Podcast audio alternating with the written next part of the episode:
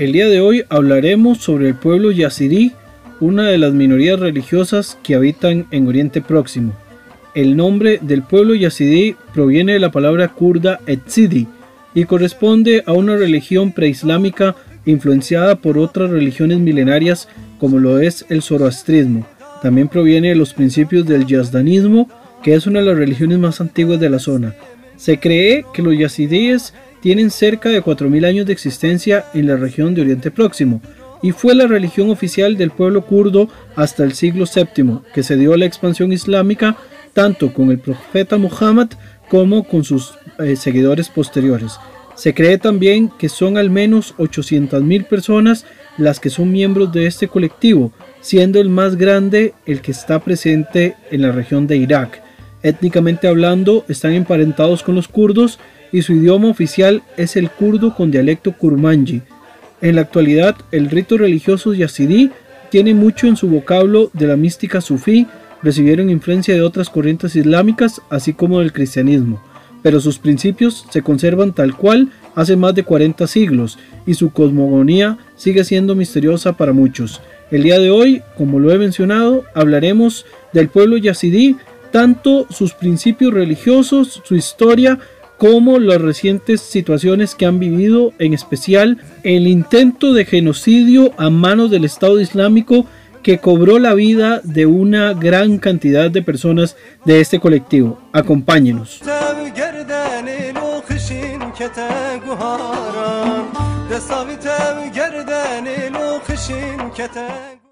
Soy Brian Acuña y esto es Visión y Oriente Próximo.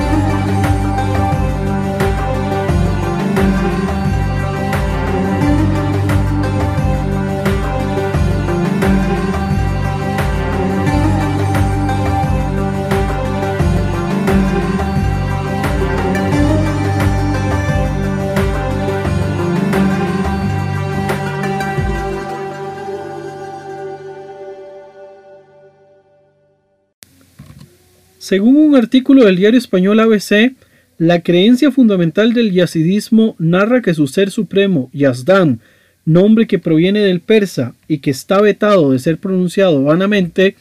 enviaría a siete arcángeles a cuidar de la tierra y puso al mando a su favorito, Malak Taus, también llamado el ángel pavo real, que fue creado el primero a partir de la propia iluminación divina, Dado que Yazdan es una fuerza inactiva, todas las tareas de guardar la tierra y sus criaturas recayeron sobre estos arcángeles. Pero cuando este Dios reclama a los siete arcángeles que le traigan polvo de la tierra para crear al primer ser humano, que según la cosmogonía eh, de los grupos de la región fue Adán, y ordenó a Malach que lo protegiera a toda costa, éste contesta enfurecido ¿Cómo puedo someterme a otro ser soy de tu iluminación, mientras que Adán está hecho del polvo. La negativa de Malak a ponerse al servicio de los seres humanos provoca la furia divina y le condena al infierno. Dice también el relato acerca de Malak que Malak consigue apagar el fuego del infierno con las lágrimas que logra acumular durante siete mil años, también logrando el respeto de las poblaciones yazidíes que según la teoría más aceptada no es a quien se le rinde culto o veneración, en el caso de Malaktaus, sino que se le dan honores con el objetivo de que alcance algún día el perdón de Yazdan, y se acuerde entonces de quienes le ayudaron a conseguir este propósito. Es de esta forma como el ángel o rey, ya que la palabra malach también se traduce de la lengua semítica de este modo,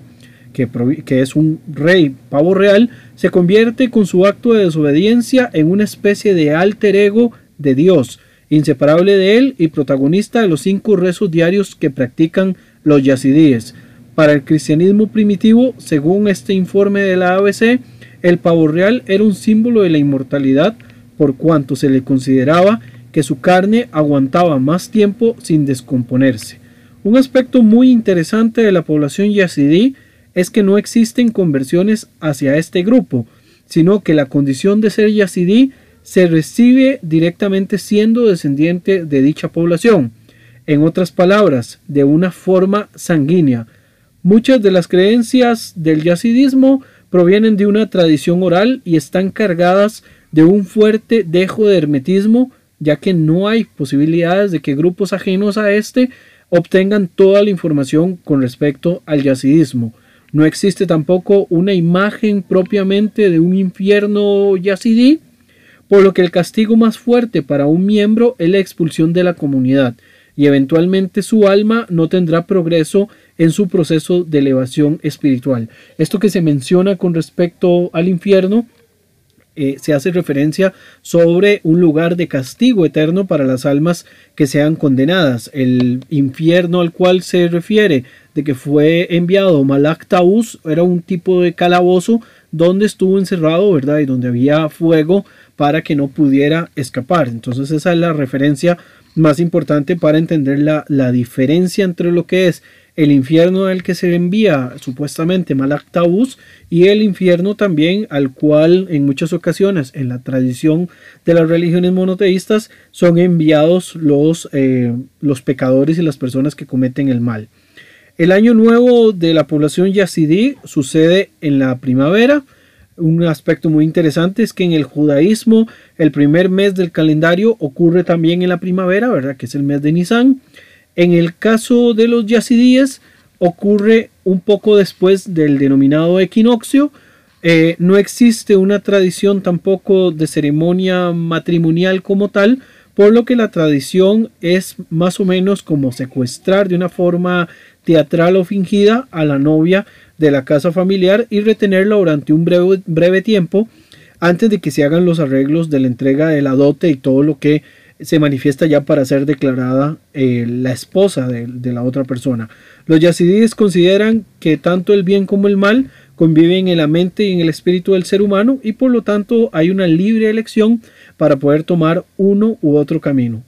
Cuando mencionamos la literatura y los libros más sagrados dentro de la tradición yazidí, hay que mencionar dos, el Kiteba Silwe, que es el libro de las revelaciones, y el Mishefares, que es el libro negro.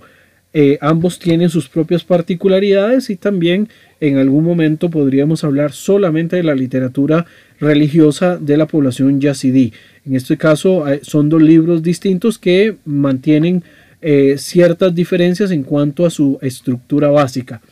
Hay también elementos claves de la vida personal y social de los yazidíes, por ejemplo, la preocupación por la pureza religiosa, también hay una creencia en lo que se denomina la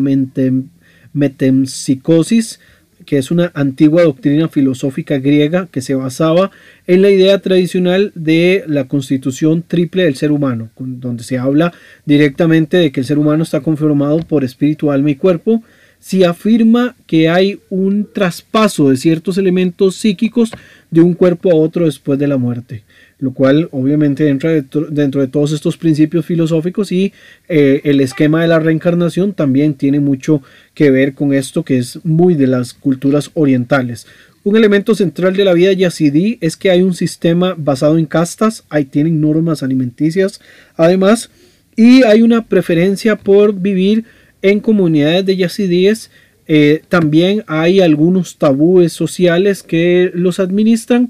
y que gobiernan muchos aspectos de la vida yazidí. Un segundo elemento que es fundamental de mencionar es que los yazidíes creen que los siete seres santos, los que fueron enviados por Dios para crear la tierra y entre esos también crear al ser humano, se reencarnan periódicamente en una forma humana que se llama Koasasa. También existe una creencia en la reencarnación de algunas almas yazidíes, como lo que son los baresaníes, los yazidíes también utilizan la metáfora de lo que es un cambio de ropa para describir el proceso que llaman en kurdo Kira Gujorin. Hay una parte de la mitología yazidí que incorpora elementos similares, como mencioné también al, cuando comencé esta parte, al cielo y al infierno, así como creencias que están muy concentradas en temas de la reencarnación.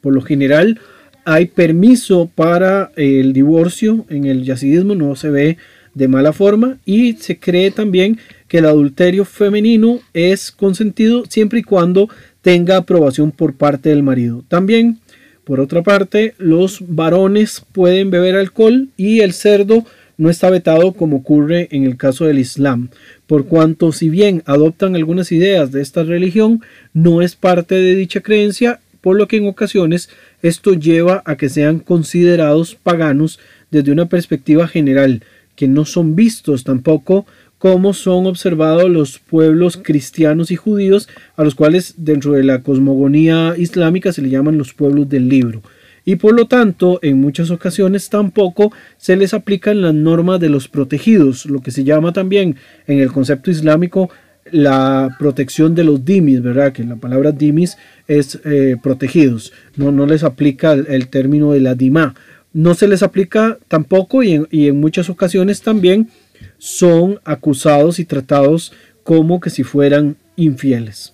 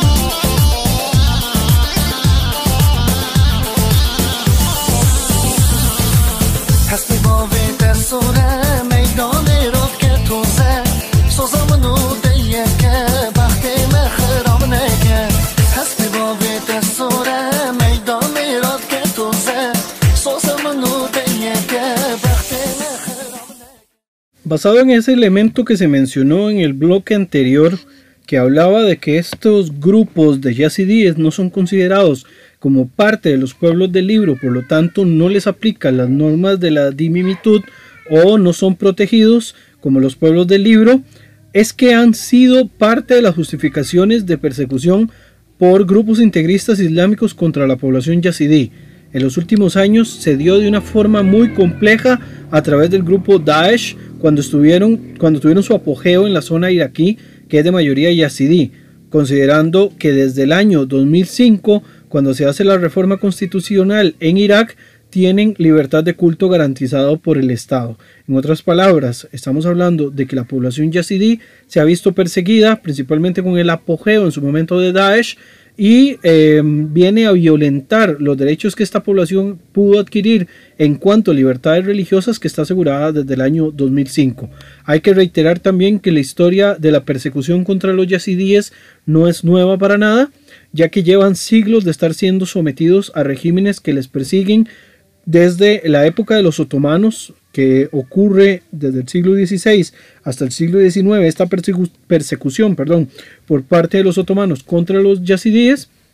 así como también el régimen de Saddam Hussein en algún momento los hace sufrir, al igual que lo hizo contra la población kurda musulmana del país, algo que fue mencionado en el programa asociado al pueblo kurdo que también fue tocado en, en Visión de Oriente Próximo. También se han transformado los yazidíes en víctimas del radicalismo islámico, tanto por parte de Al Qaeda, que es uno de los grupos que tuvo su apogeo dentro de la región, como también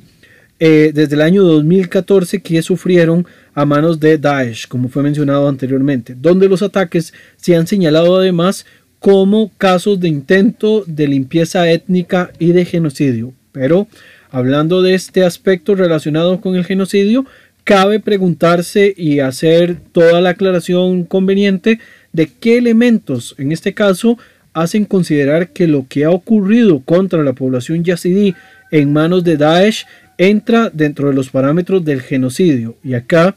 es importante resaltar que según la Convención de 1948 para la prevención y sanción del delito de genocidio, en el artículo número 2 se define este delito de la siguiente forma. Cuando se emprenden acciones de matanza contra miembros de un grupo, la lesión grave de la integridad física o mental de los miembros del mismo, también el sometimiento intencional del grupo a condiciones de existencia que hayan de acarrear su destrucción física total o parcial,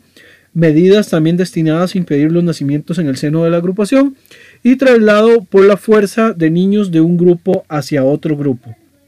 Tal y como lo analizó en su momento Amnistía Internacional, en agosto del año 2014, el Daesh, que tenía acción en Irak, toma una región, que es la región de Sinjar, que tiene, está dentro de la gobernación de Nínive, al noreste de Bagdad,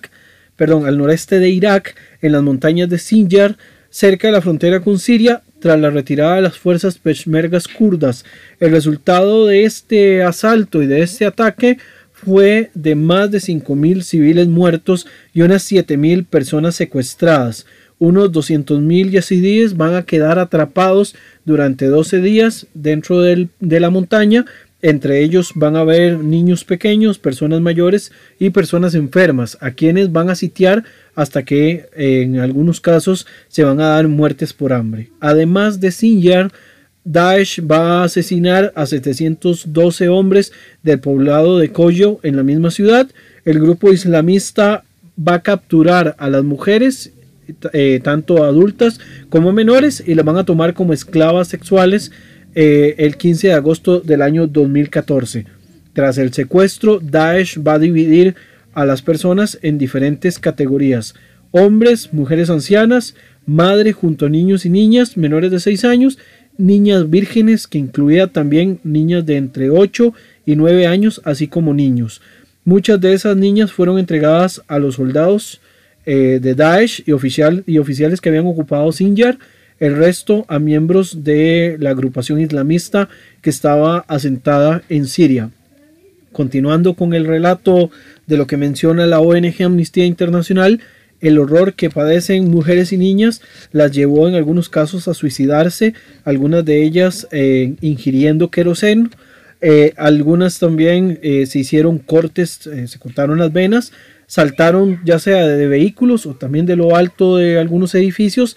hasta en algunos casos hubo mujeres que se prendieron fuego a lo bonzo. Durante los primeros meses en que estuvieron cautivas, obligaron a todas las niñas a ingerir píldoras que no tenían eh, algún tipo de identificación claro de qué se estaba eh, eh, ingiriendo y en otros casos algunas mujeres embarazadas las hicieron abortar violándolas a diario, propinándoles golpizas con diferentes tipos de objetos o dándoles patadas en el vientre. Cuando Daesh comienza la subasta de personas yazidíes en Mosul a mediados de agosto del año 2014, los precios oscilaban entre los 5 y los 100 dólares estadounidenses. Posteriormente a esto comienzan una eh, subasta a través de las redes sociales, principalmente el WhatsApp,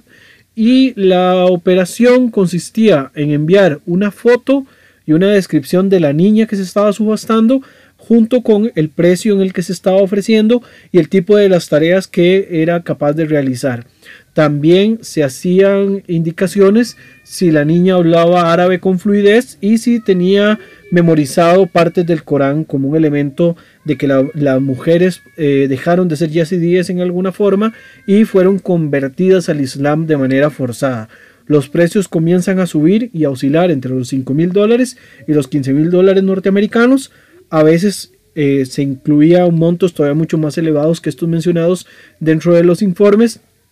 Y todo esto según como fue mencionado directamente por eh, Amnistía Internacional. Las acciones contra mujeres y niños yazidíes por parte de Daesh son actos que por supuesto entran en los aspectos relacionados con el genocidio y son crímenes de lesa humanidad. No en todos los casos, cabe mencionarse, eh, de genocidio tienen necesariamente que ver con el asesinato de seres humanos, sino que en muchas oportunidades con la ruptura del orden social, desde ahí que se tiene claro que los genocidios comienzan siempre con actos donde se incluyen eh, actuaciones eh, muy sanguinarias o, ataques dirigidos contra las mujeres y los niños, porque las mujeres son las que pueden mantener, digamos, vivo a una población por su eh, eh, por la capacidad de poder tener hijos y por el otro lado los niños son, por decirlo así, las nuevas generaciones que se van impulsando dentro de una sociedad. Además, también eh, se incluyen dentro de estas medidas, que son medidas asociadas al genocidio, el control natal muy agresivo, la reubicación de población y la violencia sexual.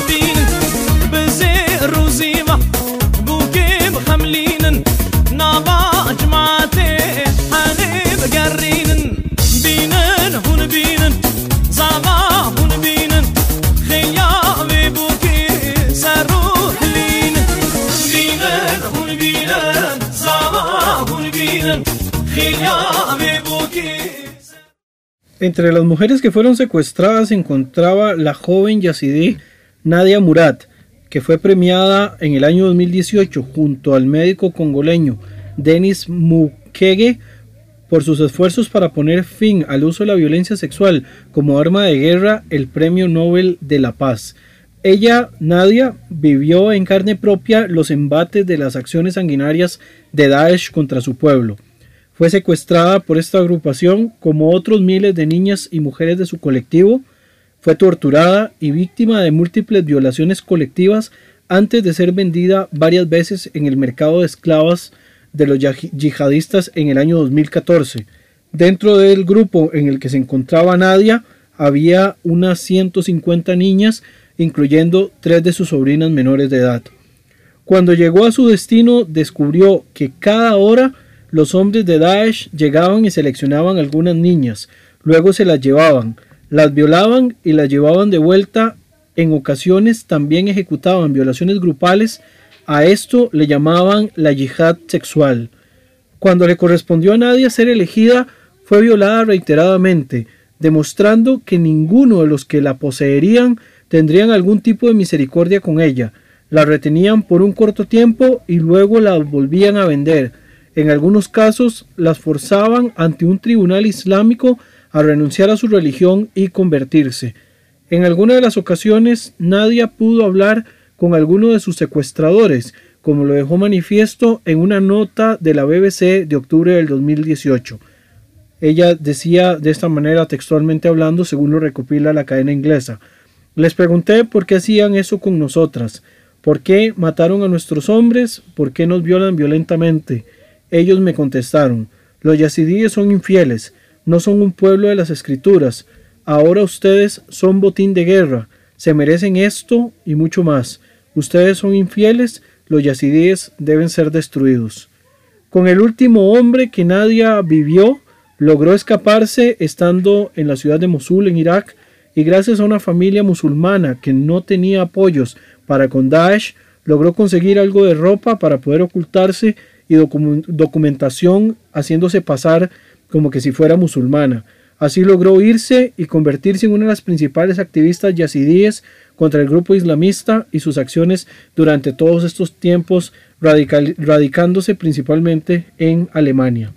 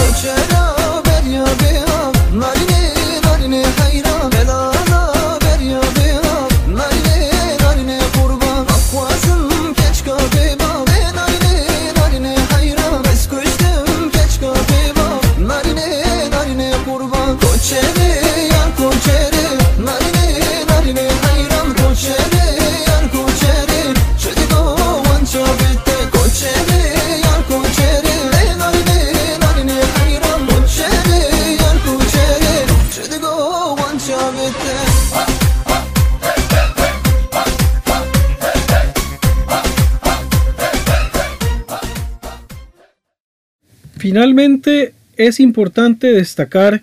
cómo una minoría que ha sufrido tantas persecuciones en la región se resiste a morir y permanece a través del tiempo intentando que su legado no sea borrado de un plumazo. En abril de este año 2019, el gobierno iraquí preparaba una ley que trataba de garantizar los derechos de los yazidíes. La ley presentada ante el Parlamento garantizaría los derechos de los supervivientes yazidíes del genocidio contra del Estado Islámico contra ellos. La ley propone que se obtenga una paga mensual, la rehabilitación de esta población y garantizarles una vida digna, tal y como apuntaba el presidente de Irak en su cuenta de Twitter. El genocidio contra la población yazidí en agosto del 2014 dejaría como número de que al menos 5.000 hombres fueron asesinados y cerca de 7.000 mujeres y niños fueron secuestrados mientras que cientos o miles, ya que la cifra aún no se conoce con exactitud, murieron de hambre y sed al ser cercados durante días por Daesh, y un total de 300.000 personas se vieron desplazados de sus hogares. Estos son los números de una tragedia que ha convivido un pueblo que se ha mantenido durante milenios dentro de una zona, que no ha querido renunciar a sus principios ideológicos pese a las presiones que ejercen algunos grupos como lo pueden ser los islamistas radicales. En los próximos programas esperamos volver a retomar la situación de la población eh,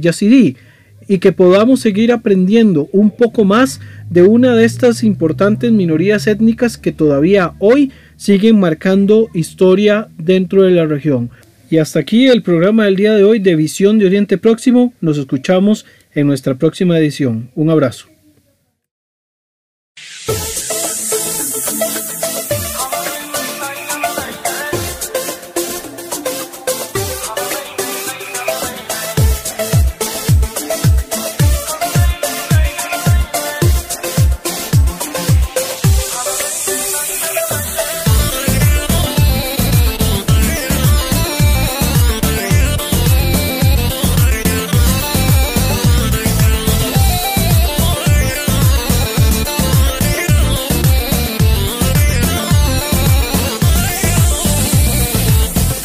یارا من خوشه هر دو شبی بیرشه